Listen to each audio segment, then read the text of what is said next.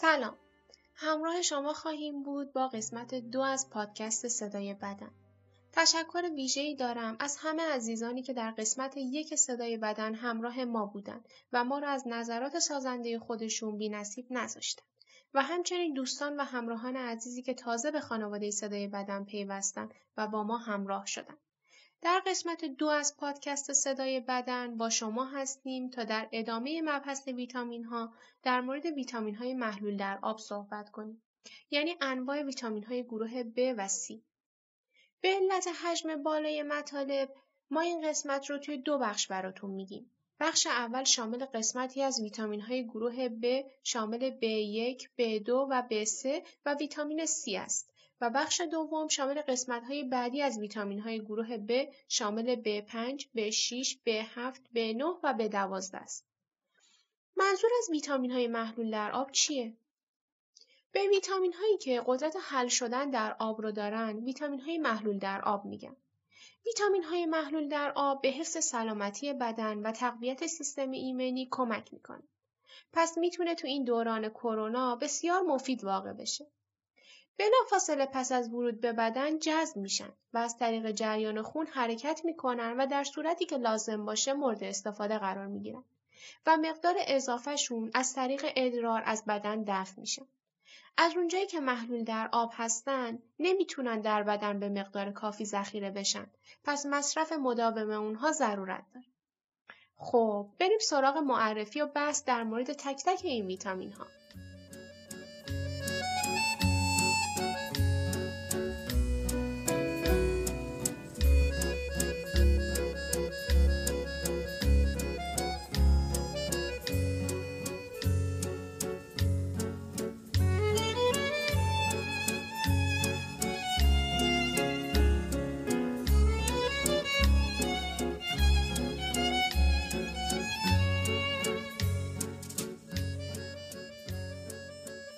سلام.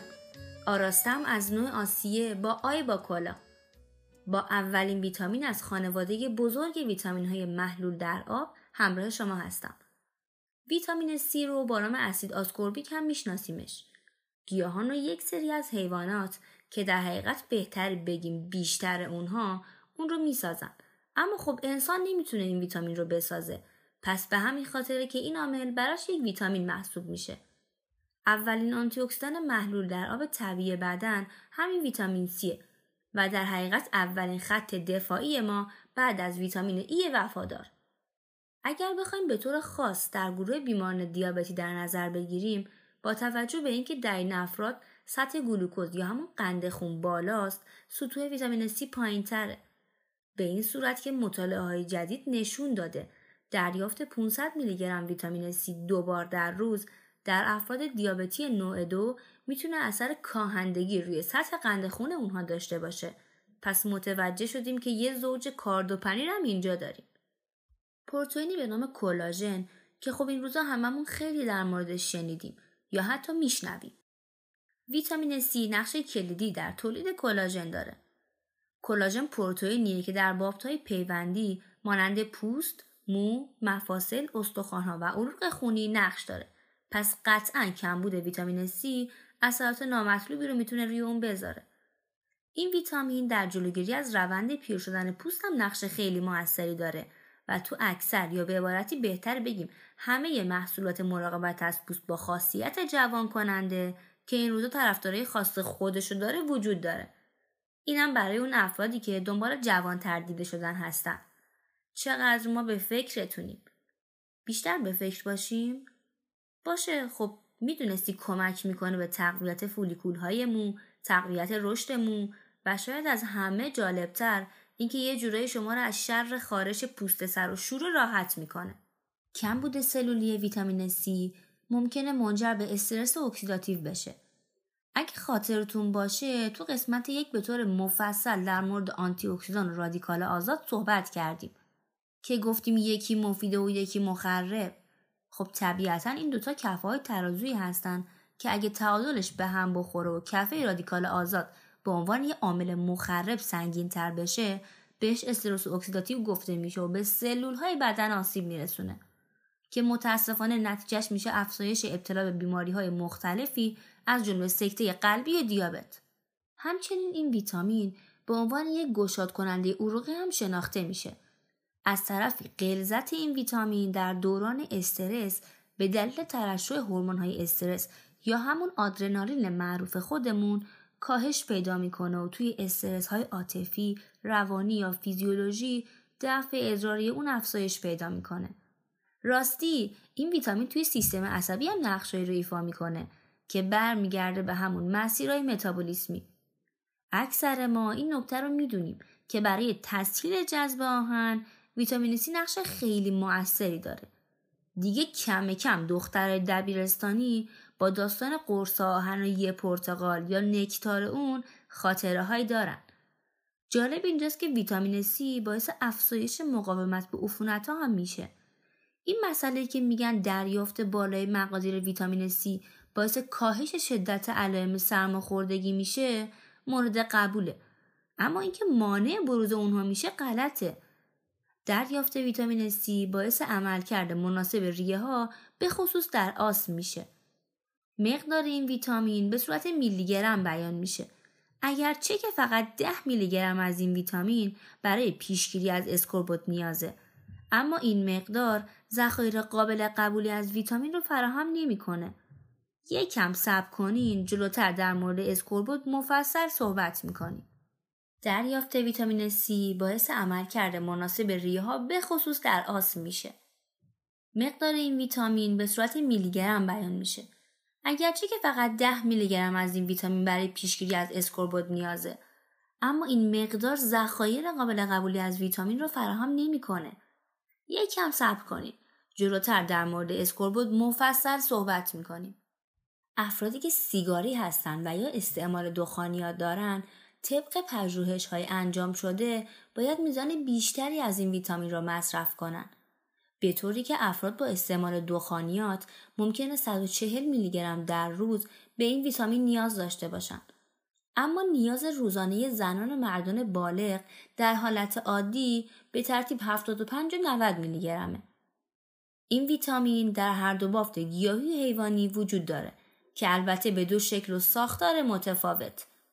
بهترین منابع اون میوه ها و سبزی ها هستن ولی در نظر داشته باشیم که محتوای واقعی اسید آسکوربیک غذاها بسته به شرایط رشد و درجه رسیدگی محصول در موقع برداشت متفاوته. نگهداری در یخچال منجمد کردن سریع باعث حفظ ویتامین میشه. از اونجایی که این ویتامین محلول در آبه اغلب با دور ریختن آب پخت از دست میره و همچنین بیکربنات سودیوم که برای محافظت و بهبود رنگ سبزیجات پخته استفاده میشه متاسفانه باعث از بین رفتن ویتامین C میشه. یه مطلب خیلی جالب در مورد از دستدهی ویتامین با عدد و رقم می‌خوام براتون بگم.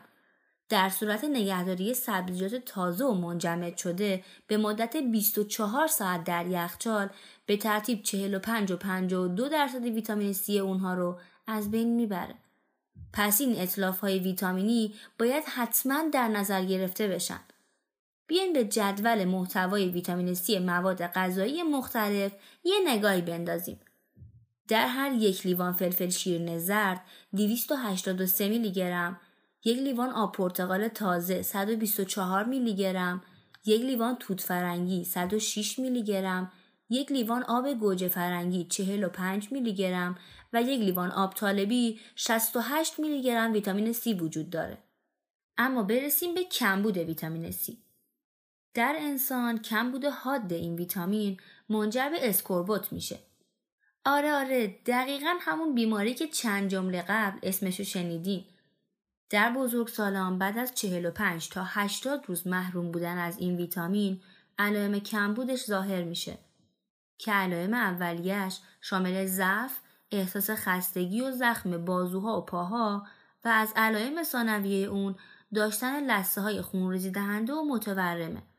در کودکان هم این کمبود به صورت سندرومی به نام مولر بارلو بروز می‌کنه که در شیرخواران دیده میشه که فرمولای غنی شده با ویتامین C دریافت نمی‌کنن. در هر دو حالت جراحاتی ایجاد میشه که به صورت اختلال در بهبود زخم، ادم یا همون ورم کردن خودمون. خونریزی و ضعف استخوان قضروف و دندان ظاهر میشه. در مورد مسمومیت این ویتامین باید ارز کنم که عوارض جانبی دریافت مقادیر بالای ویتامین C در انسان شامل اختلالات گوارشی و اسهاله. از اونجایی که این ویتامین در متابولیسم خودش ماده‌ای به نام اوگزالات رو ایجاد می‌کنه بهتر احتمال افزایش خطر تشکیل سنگهای کلیوی اوگزالاتی هم با مصرف مقادیر زیاد ویتامین در نظر گرفته بشه. افراد با سابقه تشکیل سنگهای کلیوی باید از دریافت مقادیر بالای این ویتامین خودداری کنند. راستی یه نکته جالب بهتون بگم اینکه ویتامین C اضافی دفع شده توی ادرار می‌تونه باعث نتیجه مثبت کاذب در قند ادرار بشه. به عنوان نکته پایانی این ایستگاه در نظر داشته باشین که حتی ویتامین های محلول در آب هم اینطوری نیستن که حالا دور همی بشینیم مکملش رو بخوریم. محلول در آب دیگه دفع میشه چون حتی این ویتامین محلول در آب هم تونست این همه تاثیر بذاره. پس یادتون باشه در مورد مصرف مکمل ها حتما باید با متخصص تغذیه مشورت داشته باشید.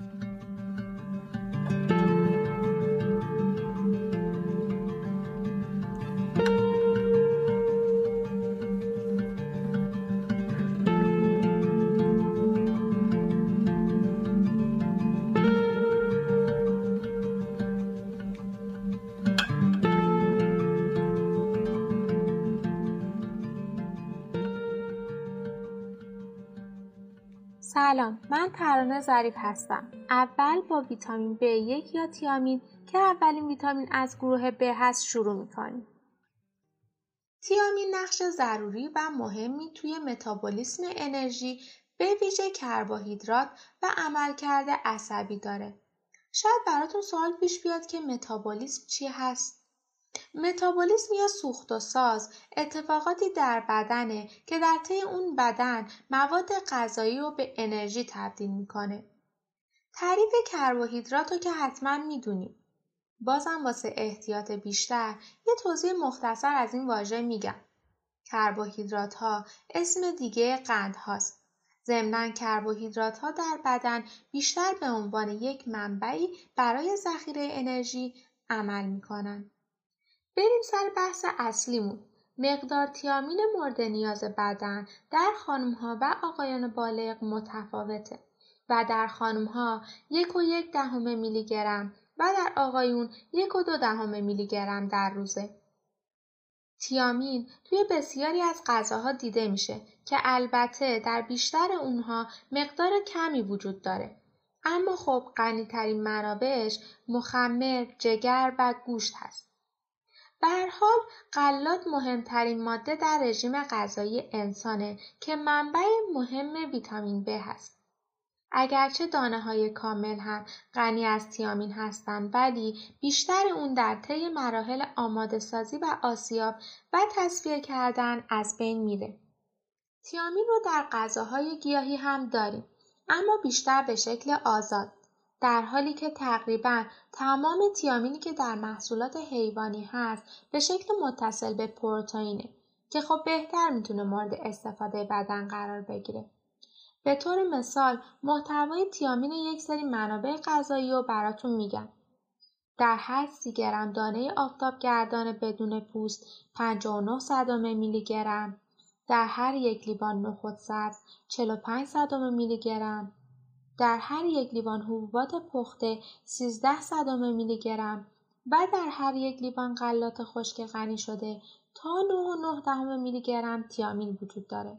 نکته قابل توجه اینه که ویتامین B1 توسط حرارت، اکسیداسیون و تابش اشعه از بین میره. این یعنی که مثلا وقتی نخود سبزتون رو می‌ذاریم فریزر تیامینش از دست نمیره ولی اگر نخود سبز و زیادی پختین ازش انتظار منبع غنی از تیامین رو نداشته باشید. البته میزان تیامینی که در پخت از بین میره بسیار متغیره و بستگی به زمان پخت، اسیدی یا قلیایی بودن محصول، حرارت، مقدار آب استفاده شده و دور ریخته شده و همچنین میزان کلور آب داره. هر چقدر که مقدار آب بیشتر بشه محتویاتی که دور ریخته میشه هم بیشتر میشه. و کلور که به عنوان ماده ضد عفونی کننده و نگهدارنده آب استفاده میشه باعث از بین بردن محتوای تیامین غذا میشه. افرادی که مواد غذایی دریایی رو به صورت خام مصرف می‌کنن مانع رسیدن تیامین به بدنشون میشن. چون در مواد غذایی دریایی ترکیبی وجود داره که باعث نابودی تیامین میشه. ولی خوشبختانه این ترکیب به گرما حساسه. یعنی خوردن غذای دریایی پخته بلامانه و اشکالی ایجاد نمی‌کنه. توجه داشته باشید که بدن ما تیامین رو نمی‌سازه. پس اگر به میزان لازم دریافتش نکنیم دچار کمبود میشیم. کمبود تیامین با اشتهایی، کاهش وزن و علائم قلبی و عصبی مشخص میشه. راستی تو پرانتز یه مطلب جالب براتون بگم. اینه که تیامین رو در درمان بیاشتهایی هم میشه استفاده کرد. البته ریزم و های زیادی توی درمان بیاشتهایی نقش دارن که کم کم با همهشون آشنا میشیم. در صورت کمبود شدید تیامین با بیماری بریبری در فرد دچار کمبود مواجه میشیم. دو نوع بریبری خشک و مرتوب داریم. هر کدوم از اینا علائم زیادی دارن که خب توی این بحث نمیگنجه پس یک سری کلیات رو از این بیماری براتون میگم. بریبری خشک همراه با کمبود انرژی و عدم فعالیته. ولی بریبری مرتوب معمولا با افزایش دریافت کربوهیدرات و فعالیت های شدید بدن همراهه و در کل علائمی که این بیماری داره شامل کاهش وزن ضعف و دردهای عضلانی ورم قسمتهای از بدن و در موارد شدید نارسایی قلب هست. نوزادانی که مادرانشون کمبود تیامین دارن و شیر مادر این ویتامین رو نمی‌تونه براشون تأمین کنه دچار بریبری شیرخارگی میشن که معمولا از سن دو تا شیش ماهگی رخ میده.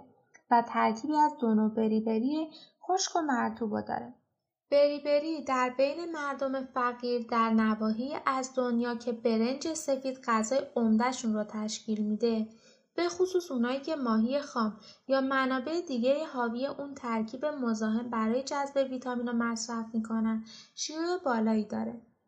در طی بیماری دیابت سوزن سوزن شدن پاها و دستها رو داریم چون قند توی خون این افراد بالاست و بیشترین آسیب عصبی رو داره. پس مصرف تیامین در افراد دیابتی مفید خواهد بود که البته باید طبق پروتکل ها تحت نظر پزشک و متخصص تغذیه مصرف بشه. تیامین برای متابولیسم و سمزدایی الکل ضروریه. در نتیجه افرادی که الکل مصرف می‌کنن نیاز بیشتری به این ویتامین دارن و در مورد بیمارانی هم که معدهشون رو برداشتن همین نکته صادقه. پس نیاز این افراد هم بیشتره چون در معرض خطر کمبود تیامین هستند.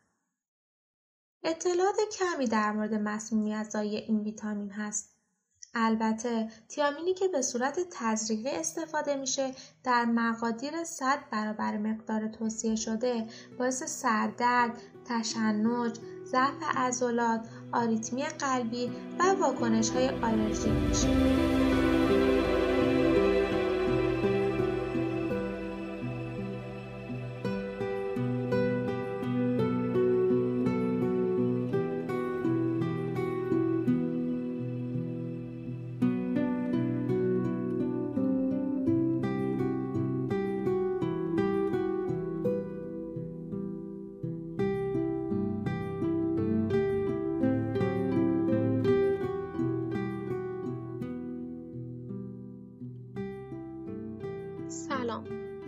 مهندس تشکری هستم و در خدمت شما هم با ادامه مبحث ویتامین های محلول در آب.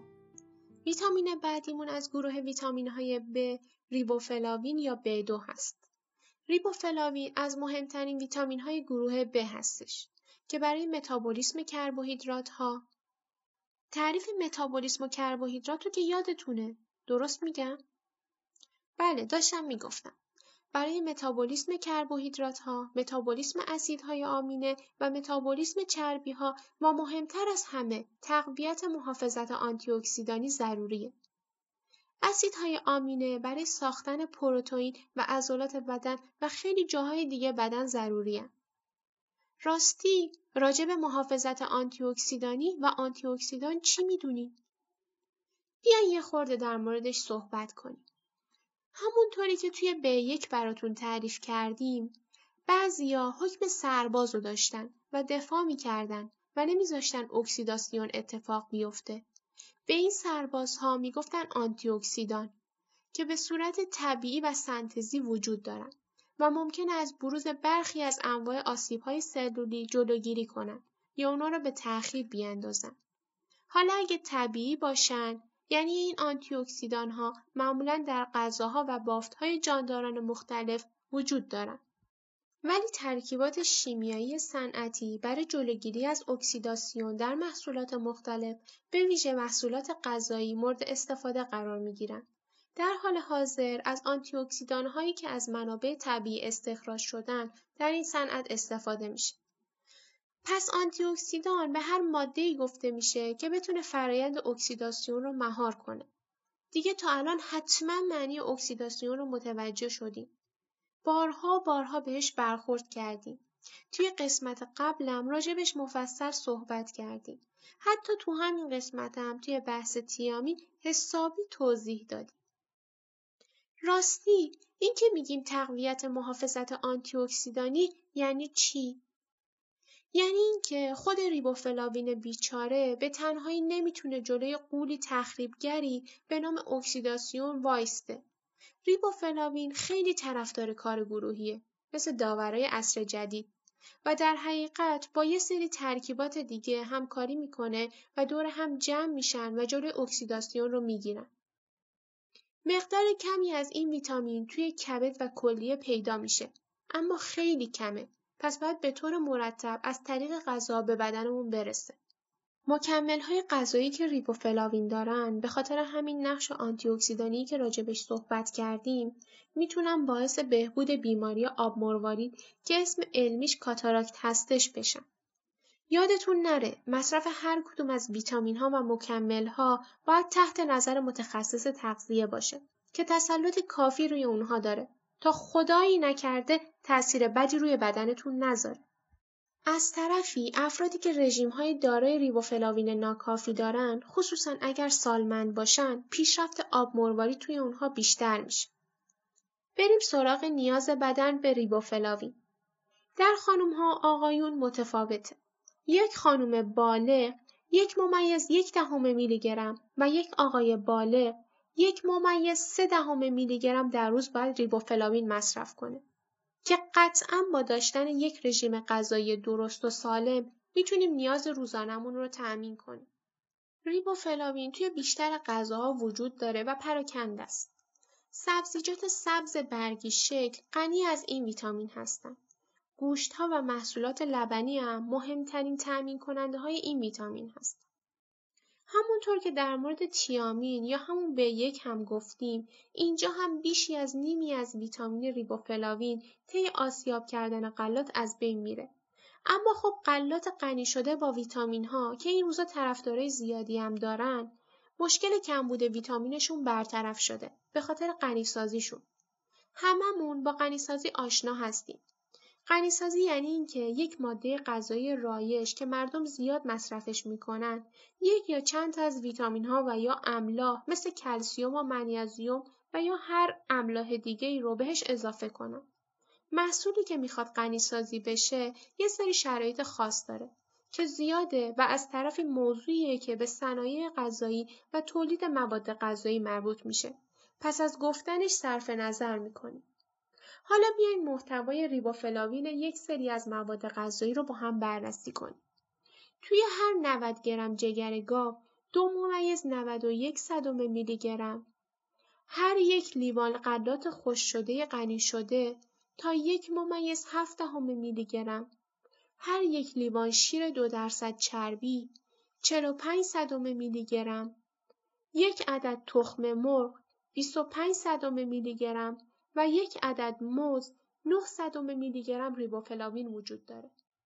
نکته ای که الان می‌خوام بهتون بگم و خیلی بهش توجه کنید. تا ریبوفلاوین غذاتون رو بتونید حفظ کنید. این ویتامین در برابر حرارت پایداره. وای چقدر عالی خدا رو شد. یعنی اگه ما غذا رو حرارت بدیم ریبوفلاوین از بین نمیره. اما در محیط های قلیایی و اشعه ماور و بنفش یا همون نور خورشید خودمون از بین میره. توجه داشته باشین که به خاطر حساسیت این ویتامین نسبت به محیط قلیایی و تخریبش در این شرایط استفاده از روش معمول اضافه کردن جوش شیرین برای نرم کردن حبوبات خوش خیلی توصیه نمیشه. چون مقدار زیادی از این ویتامین رو از بین می‌بره.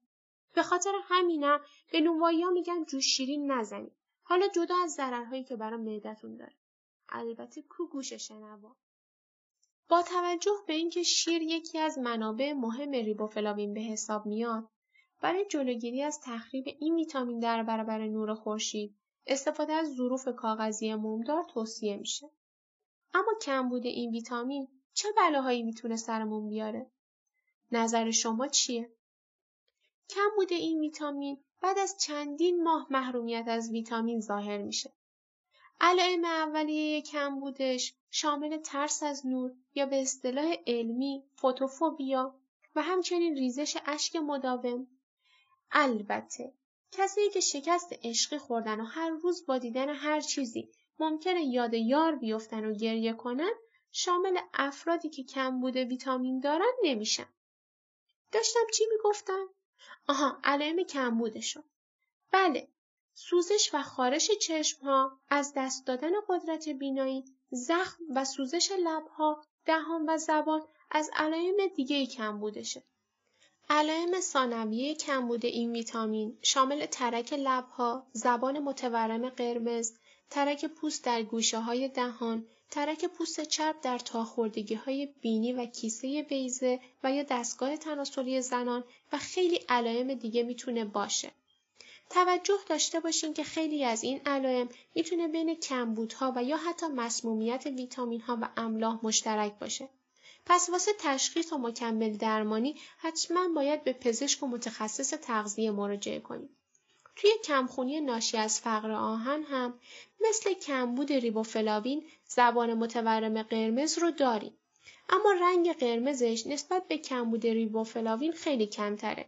در حقیقت یک حالت رنگ پریدگی داره. در مورد ریبوفلاوین و مسمومیت اون در مقالات خیلی صحبتی نشده. اما باز هم بدون تجویز پزشک و متخصص تغذیه نباید خودسرانه مکمل مصرف بکنیم.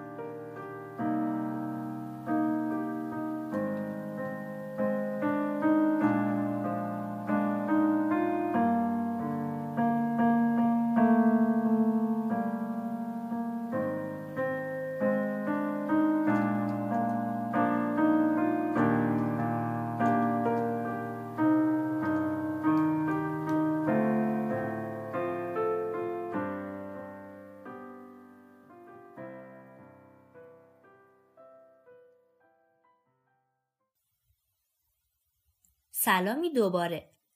اگر نوبتی هم باشه می‌رسیم به نیاسین یا همون بیسه معروف.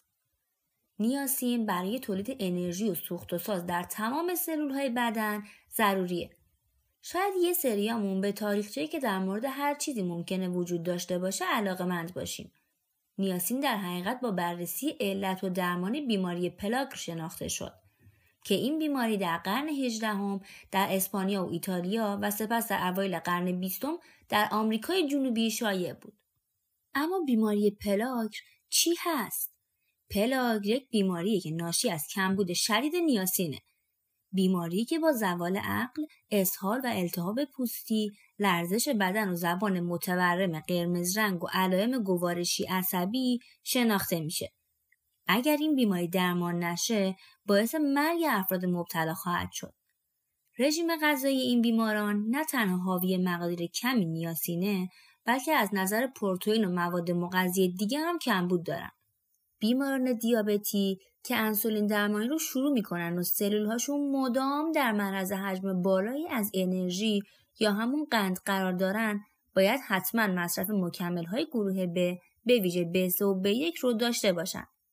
بازم تاکید می‌کنم مصرف مکمل ها باید حتما تحت نظر متخصص تغذیه صورت بگیره. نیاسین خیلی خوب می‌تونه برای سلول های بدنتون نقش یک سرباز وفادار رو ایفا کنه و به این ترتیب در جلوگیری از بیماری های آلزایمر، پارکینسون، دیابت، سرطان و سکته های مغزی نقش داشته باشه. نیاسین رو به عنوان دارو درمانی برای بیمارانی که کلسترول و چربی خون بالا هم دارن استفاده می‌کنن که می‌تونه در درمان بیماری های قلبی عروقی هم موثر باشه. البته قطعا تحت نظر پزشک معالجشون دیگه. در دیابت نوع یک سیستم ایمنی بدن به اشتباه به سلولهایی که انسولین می‌سازن حمله می‌کنه و اونا رو از بین می‌بره. گفته میشه که نیاسین ممکنه به حفاظت از این سلول ها کمک کنه. دیابت نوع دو در حقیقت نوعی از دیابته که انسولین تولید میشه ولی گیرنده‌ای برای انسولین وجود نداره. اثر نیاسین بر دیابت نوع دو پیچیده تره. افراد با دیابت نوع دو اغلب چربی و کلسترول بالا هم دارن. نیاسین اغلب همراه با سایر داروها می‌تونه این مقادیر رو کاهش بده. با این حال نیاسین می‌تونه مقدار قند خون رو بالا ببره که این مسئله برای یه فرد دیابتی خب خیلی خطرناکه. بنابراین افراد دیابتی باید نیاسین رو حتما زیر نظر پزشکشون مصرف کنن و قند خونشون رو کنترل کنن. از طرفی حتی در مواردی مثل آرتریت زانو که التهاب هم ایجاد شده کاربرد داره. همچنین نیاسین به محافظت از سلولهای پوستی در برابر آسیب ناشی از نور خورشید کمک می‌کنه. چه به صورت خوراکی مصرف بشه چه موضعی. تحقیقات جدید نشون میده که نیاسین ممکنه به پیشگیری و درمان برخی از سرطان ها هم کمک کنه. در حقیقت مهمترین ویژگی نیاسین توانایی اون در بهبود عملکرد سطح دفاعی پوسته. نیاسین رو جز ترکیبات سازنده خیلی از ضد آفتابا می‌تونیم پیدا کنیم. حتی می‌تونه نقش ضد چین و چروک هم داشته باشه. ضد آفتاب شما چی؟ ترکیباتش رو دیدین تا حالا؟ این ویتامین جز ترکیبات سازنده اونم هست؟ میزان نیاز روزانه نیاسین در یک خانم بالغ 14 و در آقای بالغ 16 میلی گرمه. نیاسین به مقدار زیاد در بسیاری از غذاها یافت میشه اما به شکل عمده به شکل قابل جذب در منابع حیوانی وجود داره. انواع گوشت قرمز و گوشت پرندگان و ماهی ها از مهمترین و بهترین منابع نیاسین هستند. اما توی قلات به خاطر اینکه نیاسین توسط یک سری واکنش ها به دام افتاده و نمی‌تونه مورد استفاده بدن قرار بگیره فقط در صورتی می‌تونه مورد استفاده بدن قرار بگیره که تحت شرایط پخت و پز و یا در خاصیت قلیایی قرار بگیره یه نکته جالبی که اینجا وجود داره اینه که شیر و تخم مرغ محتوای نیاسین پایینی دارن اما به خاطر وجود اسید آمینه به نام تریپتوفان که می‌تونه طی واکنش هایی به نیاسین تبدیل بشه توی بدن اونها رو می‌تونیم به عنوان منابعی که دارای معادل نیاسین بالایی هستن در نظر بگیریم.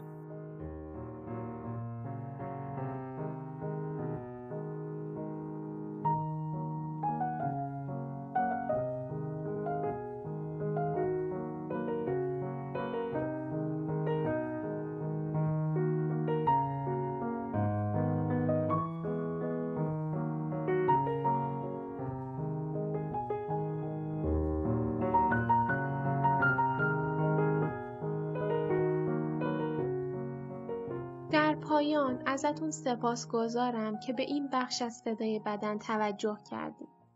در این بخش از قسمت دوم صدای بدن چند تا از ویتامین های محلول در آب رو بررسی کردیم و در موردشون اطلاعاتی رو به دست آوردیم.